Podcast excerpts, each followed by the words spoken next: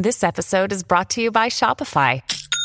Forget the frustration of picking commerce platforms when you switch your business to Shopify, the global commerce platform that supercharges your selling wherever you sell. With Shopify, you'll harness the same intuitive features, trusted apps, and powerful analytics used by the world's leading brands. Sign up today for your $1 per month trial period at shopify.com slash tech, all lowercase. That's shopify.com slash tech. The Joyce Kaufman Podcast is being brought to you by Code Red Roofers, South Florida's leading residential and commercial roof experts. Code Red Roofers, roofers that respond. Call 844 4 Code Red or visit CodeRedRoofers.com. And unfortunately, we have to add a name to our list of the fallen warriors. This one is Major Stephen Koo, age 36, of Philadelphia, Pennsylvania. He died on May 24th in a non combat related incident at Camp Arifjan in Kuwait. The incident is under investigation. And he was an airman, an Air Force casualty supporting Operation Inherent Resolve. He was assigned to the 32nd Weapons Squadron out of Nellis Air Force Base in Nevada. And no matter what the circumstances, every time we lose one of these brave uh, sailors and airmen and soldiers and marines and uh, space cadets, uh, whatever they call the Space Force, uh, my heart breaks. It breaks not only for them, but for their families who will never you know, be able to celebrate their birthday again with them. And I don't want anyone in this audience ever to forget that the freedom is not free it costs. And the men and women who serve in the United States military, they sign a check up to and including their life and give it to this government, to this Department of Defense, who many would wonder uh, whether that was a uh, a good idea. I did also want to mention on a more sort of positive note that U.S. Navy sailors serve and protect from around the globe, and every single sailor got their start somewhere. And I'd like to mention Aviation Ordnanceman Second Class Shaquille Brown, who's a native of West Palm Beach, and Aviation Ordnanceman Third Class Demonta Martin, a native of Montgomery, Alabama, who were adjustable weapons adapter ADU 514s in the Armament Weapons Support Equipment storeroom aboard the USS Boxer. The Boxer is a WASP class amphibious assault ship that's homeported in San Diego. But because of the connection to Palm Beach in the form of aviation ordnance man second class Shaquille Brown, I thought it would be nice to mention that there are those incredible men and women who serve who are far, far from home, and it's their mamas who stay up all night and worry. And we need we need to remember them as well as they continue to do what only uh, warriors do. You know, I was watching something on television. I'll get to the uh, other stuff in a moment, but I was watching something briefly.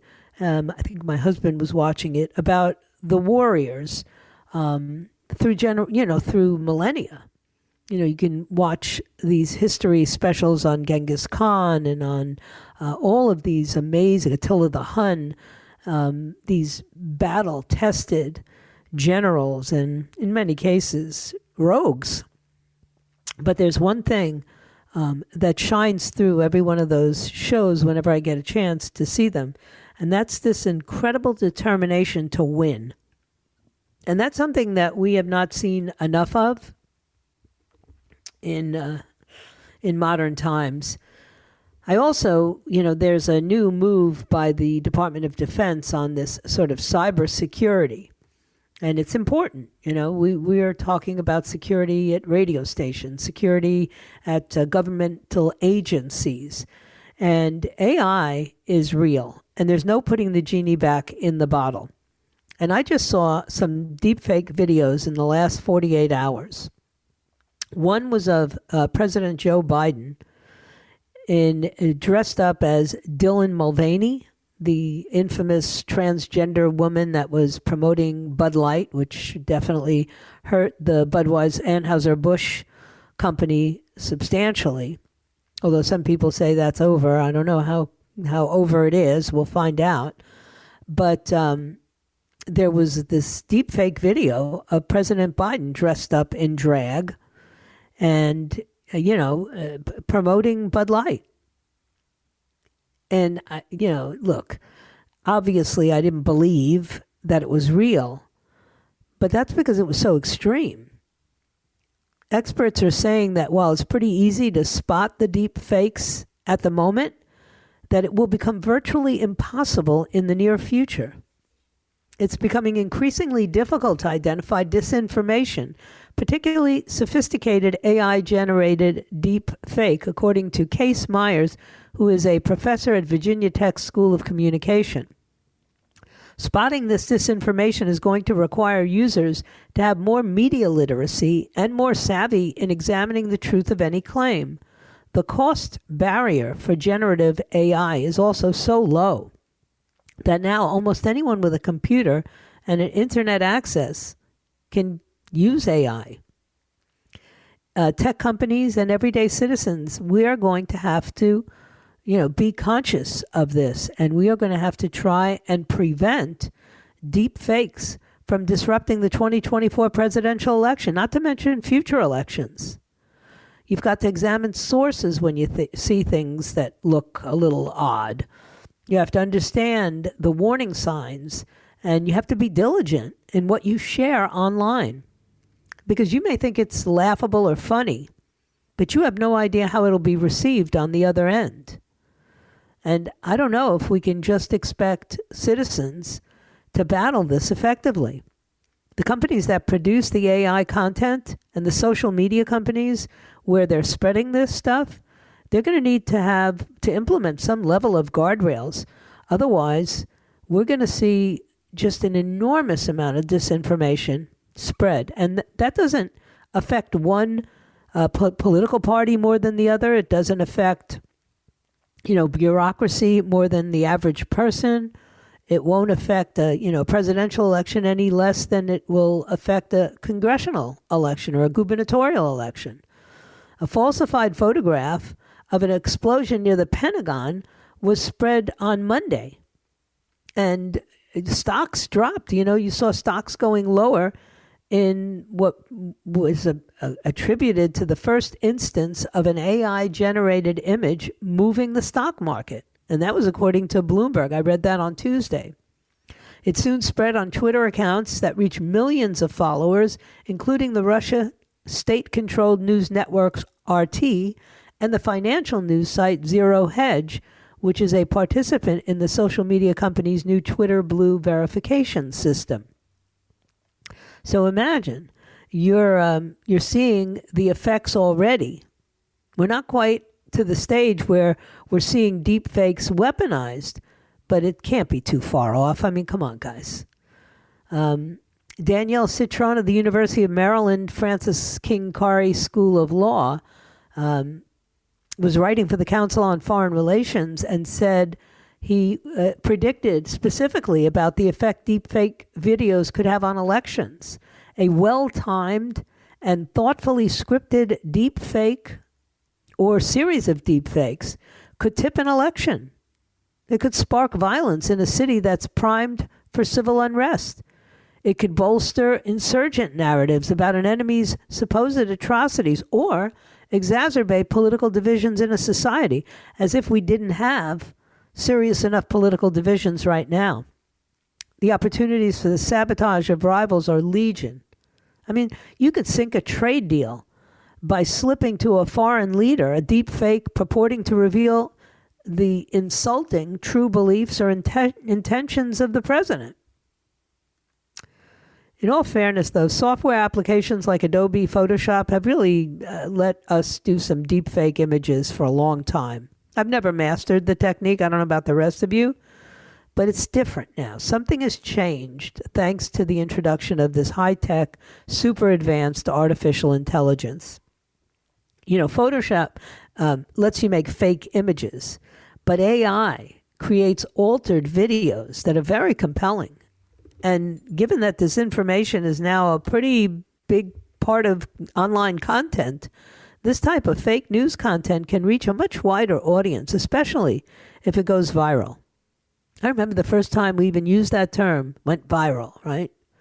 Now it's like it's almost impossible to keep things from going viral if they're the least bit salacious or the least bit controversial.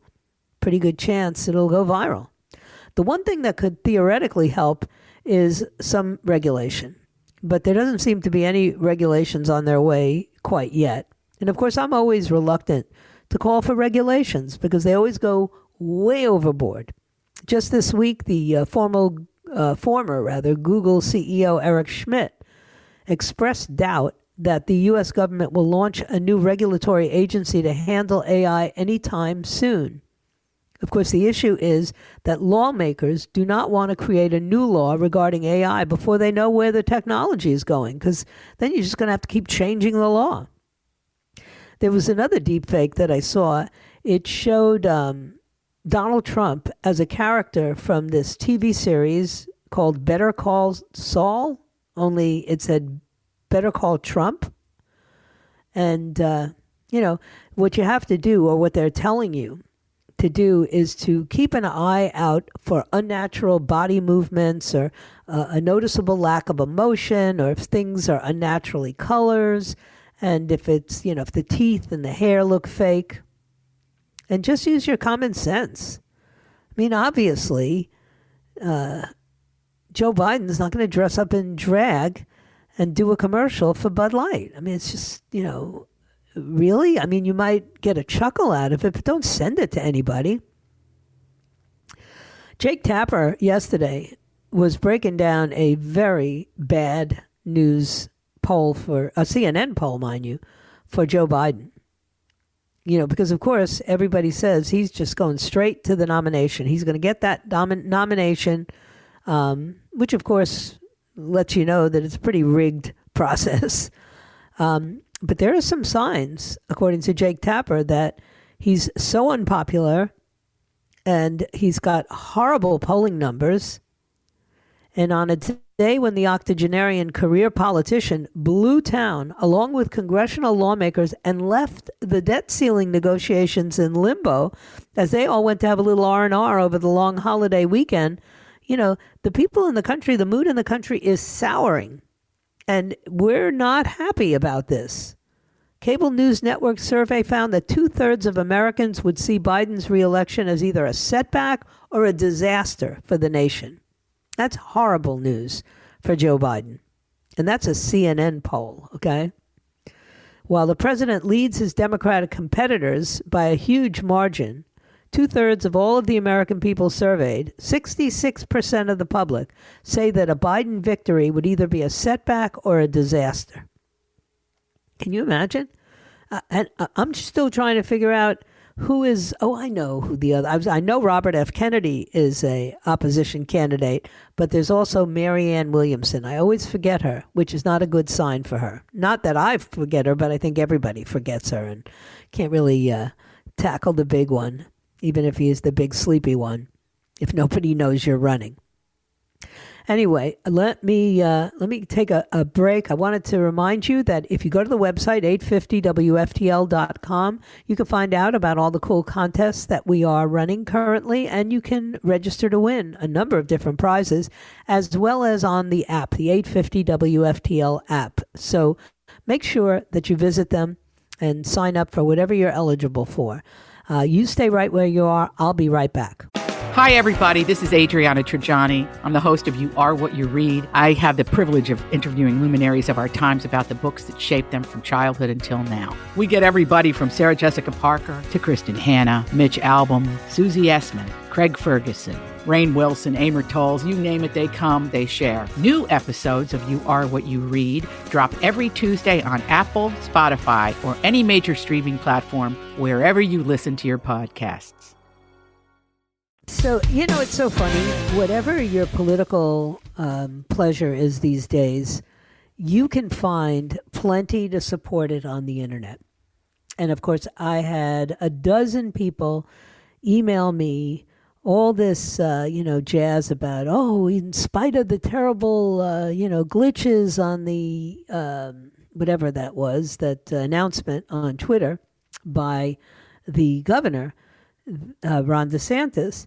Uh, despite that, he he raised uh, eight million dollars in the first 24 hours, and all this blah blah blah blah blah. And I get it. And then the people who are Trump supporters are all sending me the for months High level Republican lawmakers and donors and strategists eager to block Trump have described in conversation after conversation an endgame to the presidential primary.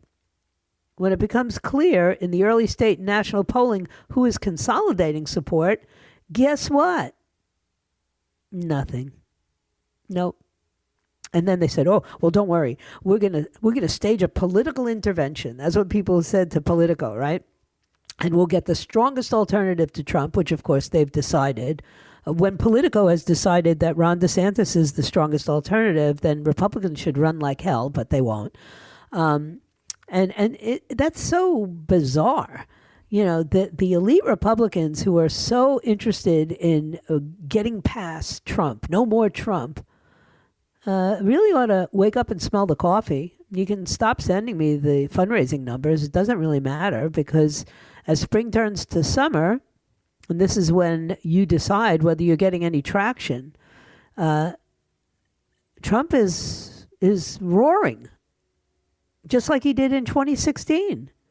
He takes advantage of these moments. You had the, uh, uh, you know, this whole pre-announcement period. Whoever told that uh, to Ron DeSantis, whoever said, "Hey, look, you know, this is a good idea. Just you know, drag it out, drag it out, and then and then sign a law saying that you can run as governor." You know, um, all of that did not help him. I don't care how much money he raised. We knew he was going to be able to raise money, but botched rollouts are not good ideas. And you know, uh, uh you know, all you got to do is look at his rivals, whether it was Nikki Haley or Donald Trump making fun of that botched rollout. And and if uh, Ron DeSantis needs any more evidence that his giving the Heisman to the press uh, has not made him stand in good stead with them, just look at the headlines that are out there. You can complain all you want about the media, but Republican primary voters are just as susceptible to the tides of the coverage as their Democrat counterparts. And right before DeSantis began his bid um, for the office of, you know, pre- the president, Senator Tim Scott entered the race in a fashion that further underscored why it's going to be so hard to knock Donald Trump off the throne. You know, there he was in the uh, gym of his alma mater, the Charleston Southern University. Uh, Scott matched DeSantis's Elon Musk with Senator John Thune and Larry Ellison, the billionaire from Oracle. And each of them conveyed an important message. You know, when Thune said, go with Scott, he's the second ranking Senate Republican. That told the wider pre Trump GOP establishment that the only black senator in the GOP is one of them. And while that may not mean a lot of votes, just because uh, Minority Leader Mitch McConnell gave him a you know a hug, and Thune gave him an endorsement, it just talks to the donor class, to the Republican donor class. Doesn't talk to the rest of us. And Thune may soon have more company in the uh, Senate GOP. Other Republican lawmakers are going to back their colleague. There's no question about it, especially the scary, scaredy cat ones. And there are plenty of them, plenty of the rhinos who are scared to death of Trump because he means the end of their uh, cushy, non confrontational gig. So uh, now it's a, you know, let me put it to you this way. I believe that Senator Tim Scott entered this race at the behest of the elites. They don't like Ron DeSantis. They like him better than Trump, but they don't like him. They remember him as a congressman. He does not um, toe the line. He's not business friendly, so the elites are not going to get him. When I say not business friendly, I mean obviously this whole D- Disney thing, well, it makes me happy. It's not going to play well in most of the country. And it definitely is not going to play well with the donor class. It's just not because you're coming after them. And you got guys like uh, Ellison from Oracle who are backing Tim Scott. That would have been a, a huge accomplishment if if Ron DeSantis had gotten him, because uh, Ellison says he's going to spend tens of millions of dollars on Tim Scott. Now think about that, tens of millions of dollars. So stop sending me your uh, Ron DeSantis uh, raised $8 million. Okay? Because I need to know that somebody is going to spend tens of millions of dollars on him because Donald Trump's going to spend tens of millions of dollars if he has to. And Tim Scott is going to spend tens of millions of dollars.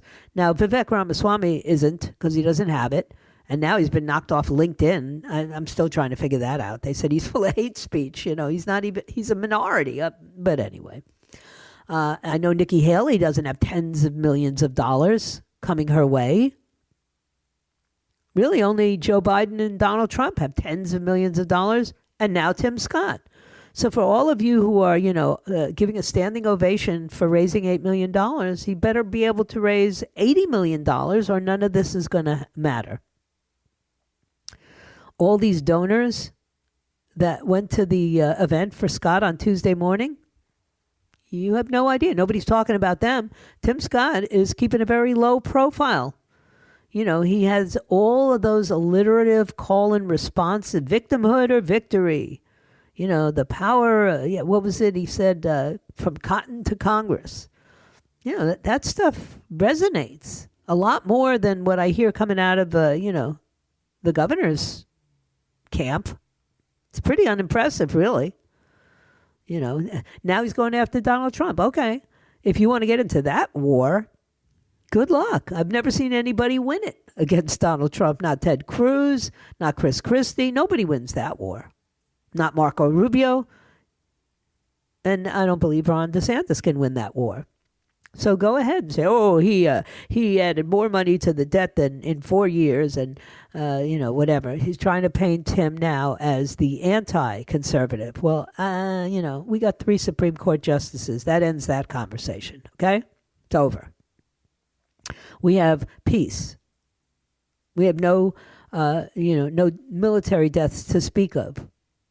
So no, it's just not gonna it's not gonna work. And so far, you know, the idea that you're going to say he is not pro-life, that's really going to be a tough case to make because I remember all the pro-life uh, conversations that Donald Trump had. That everybody was saying, why can't he just be quiet about that? We don't want to talk about that. So now you got Ron DeSantis saying, well, he's not really pro-life. I am you know, the six week heartbeat bill. Look, there are a lot of people who argue about the six week heartbeat bill. I'm not one of them. I'm with Ron on that one. But mm, that's definitely not a mainstream conservative opinion. It's just not. So we'll see. As I said yesterday, and I said the day before, and I'm probably going to say every day from now until November of 2024, this is a great time to be a radio personality. It's a great time to be into politics. There's so much going on, and it's it's super super interesting. You got, uh, you know, the the. I, I was looking at that Rick Scott speech again last night. You know, it was great. It really was. I, I felt like it reminded me of Jack Kemp.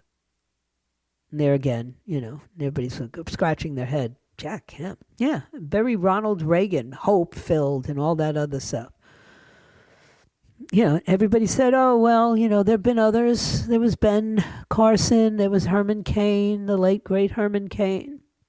So it's not like uh, Tim Scott's the first black Republican or black conservative. Yeah, there were those, but I don't believe any of them started out with $22 million in the bank. As a matter of fact, I'm sure neither one of them did. I think both together didn't. And certainly, uh, you know, Cory Gardner and people like that Nah, never happened. So we'll see.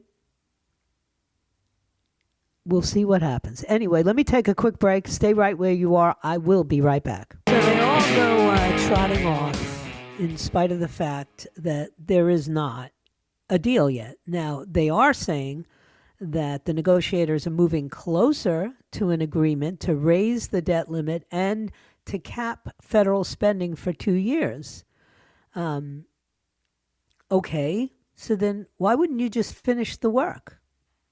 Stocks were up though this morning because any hope of a deal makes the market stronger.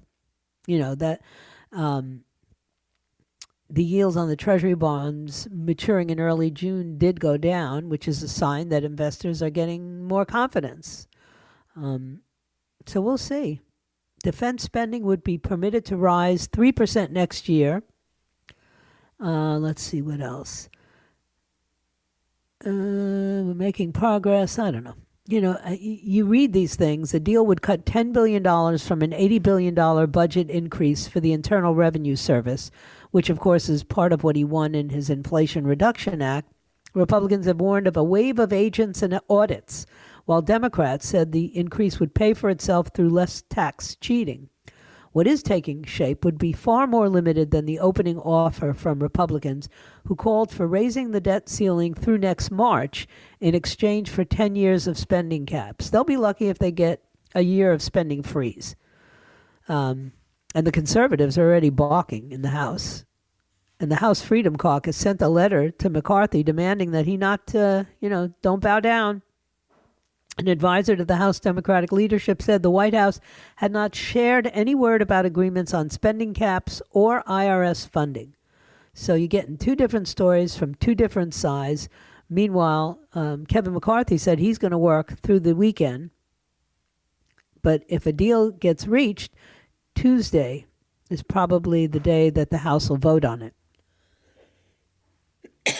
and then the Senate would have to act real quickly to send it to the desk of the president before June 1st, which is the date that Treasury Secretary Janet Yellen has said that her department will run out of cash.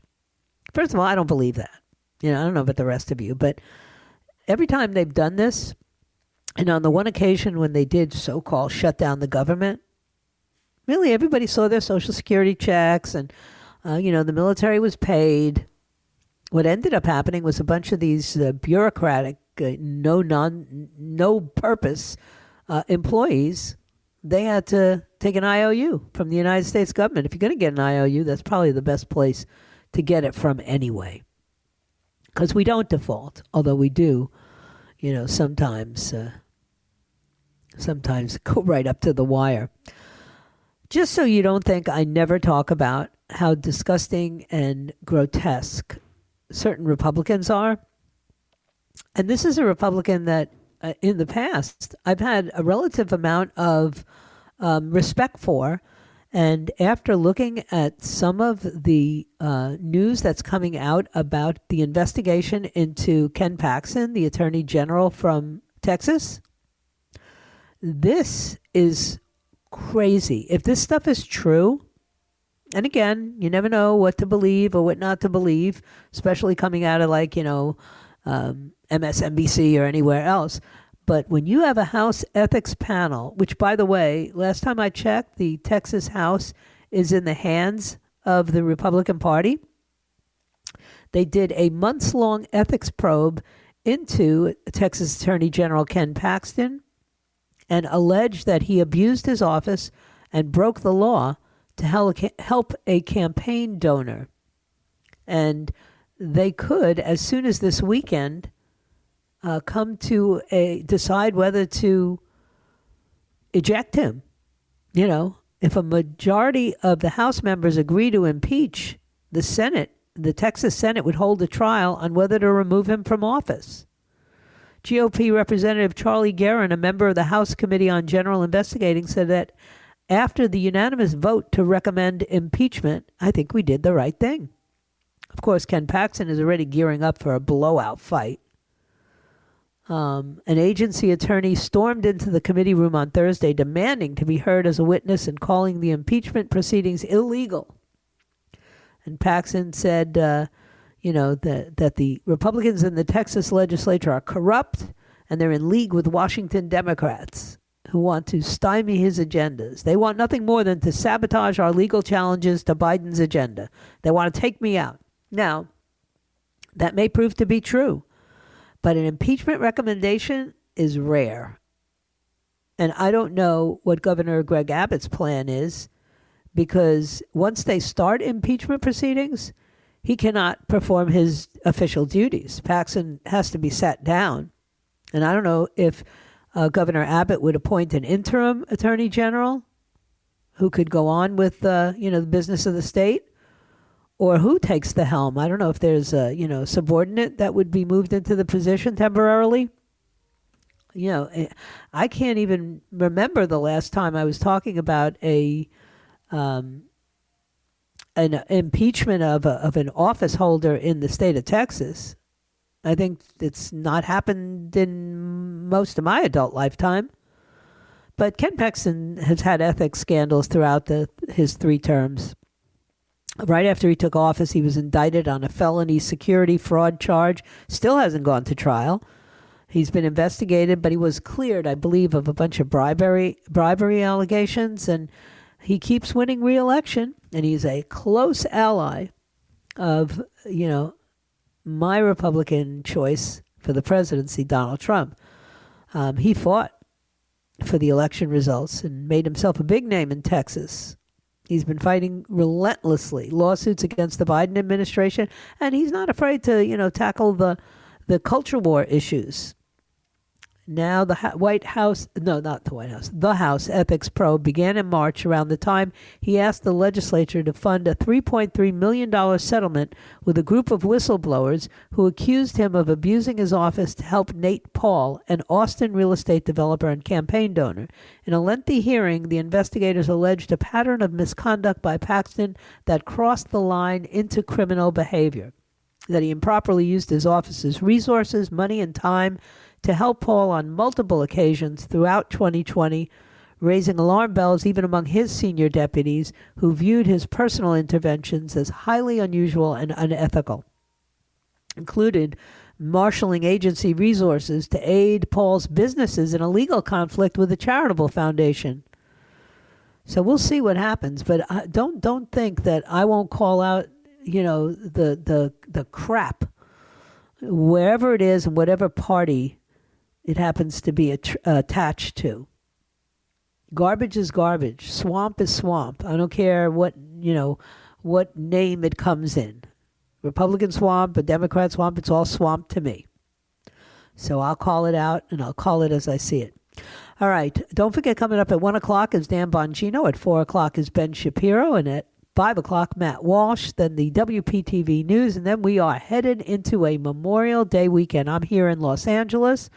And I'm going to talk about a story that's huge on the West Coast, a huge story right now uh, uh, about the, you know, Elon Musk's uh, desire to inflict tremendous harm on monkeys. Now, I know that sounds crazy, but trust me, it's a big story. Oh, also, just as an aside, yesterday, as we were attempting to leave the house to go uh, pick up our grandkids from school, um, there's like a, a gate that opens up. You you know press a button in the car and the gate opens up. Except that when we opened up the gate, there was a homeless woman who had literally set up her camp right in front of the driveway, parked her bike, took out her uh, sleeping stuff, uh, done everything short of pitching a tent. I'm sure she was about to do that, but we stopped her. And I sat there and said to my husband, he looked at me and we said, we're standing in the middle of a, you know, a multi-million dollar driveway and neighborhood, and this is what greets us. No, you see, uh, there's nothing to commend L.A. to me. All right, let me take our, our break. I will have one final segment, so stay right where you are. You know, I, I, I'm one of these people who I'm always nervous about sort of science that borders on science fiction. Even though I really I'm fascinated by it, and there was a point in time where I used to watch a tremendous and read a tremendous amount of science fiction. But I've been since I got here to California, I've been looking a lot of California sites. And um, there's a big story now about Elon Musk's company. It's called Neuralink. It's a brain chip company. And apparently they've got a big legal battle going on with an animal rights group that has accused the company of subjecting monkeys to extreme suffering during years of gruesome experiments. Neuralink's brain chips, which Elon Musk says will one day make me and you hyper intelligent and even let people who have been paralyzed walk again, were implanted in monkeys' brains during a series of tests at the University of California, Davis from 2017 to 2020, according to a complaint from the Physicians Committee for Responsible Medicine filed with the U.S. Department of Agriculture on Thursday. In one example, a monkey was allegedly found missing some of its fingers and toes, possibly from self mutilation or some other unspecified trauma. The monkey was later killed during a terminal procedure, the group said in a copy of the complaint shared with the Post. In another case, a monkey had holes drilled in its skull and electrodes implanted in its brain, then allegedly developed a bloody skin infection and had to be euthanized.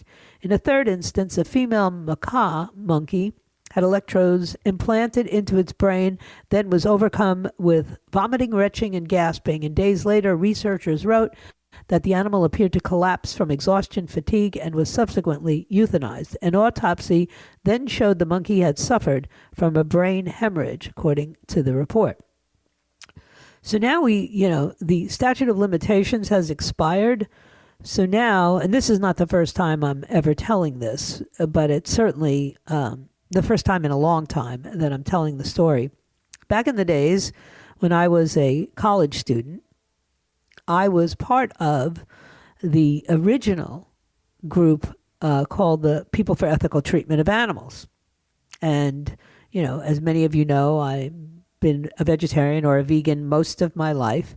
Um, not because I have such a tremendous, uh, you know, hatred of meat, but because I always thought that uh, there was something really cruel about the kind of animal farming that we've done uh, in modern times. Certainly in my whole lifetime, you know, the the idea I would watch these videos of, you know, the the awful treatment of.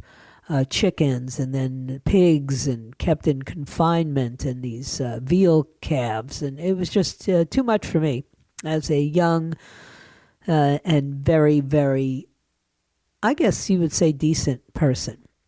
And so when I was at um, college in, in the, I guess it was in 1971 or 72, um, I became part of a team. We knew that there were these experiments going on at Columbia, Columbia College in Manhattan, on the Upper West Side, in these laboratories that involved rabbits and monkeys.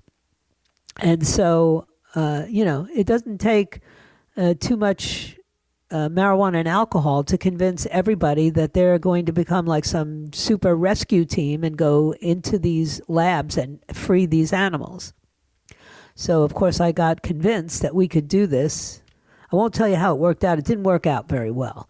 But I will tell you that some of the things I saw in that laboratory have haunted me to this day you know, some of the ridiculous experiments that were taking place that could have been duplicated by con- just by a computer program, even then, you know, or a scientific trial that wasn't as vicious and, and, and just destructive as what I saw. You know, testing um, cosmetics on uh, bunnies by, by sticking them in the bunny's eyes. I mean, it was just awful. And, and the animals were suffering terribly.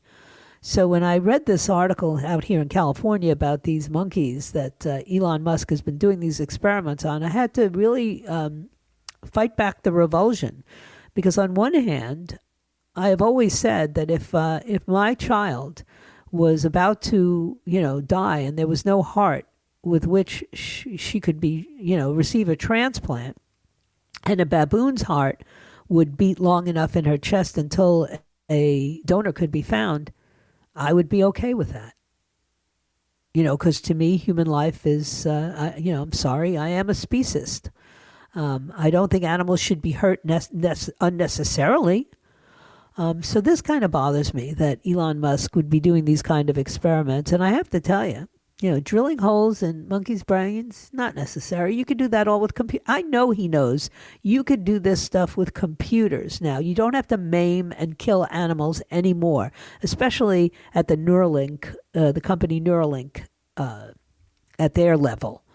And now he wants to start human trials for the devices in 2022. They actually posted a job listing out here in California for a clinical trial director. So, what does that mean? Are they going to be drilling holes in the heads of, uh, you know, like the lady who was trying to set up camp in front of the driveway here? You know, there's plenty of homeless people here. I'm sure you could convince them to follow you, and that's pretty scary. So I'm going to want to do a little more investigating into Neuralink and UC Davis and all of these uh, violations of the Federal Animal Welfare Act before I decide.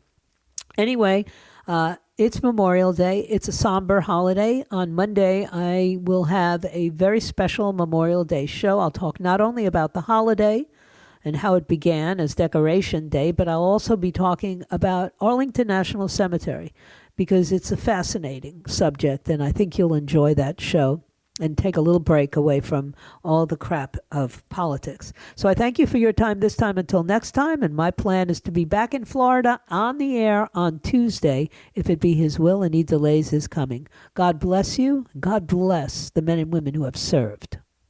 The Joyce Kaufman podcast has been brought to you by Code Red Roofers, South Florida's leading residential and commercial roof experts. Code Red Roofers, roofers that respond. Call 844 4 Code Red or visit CodeRedRoofers.com.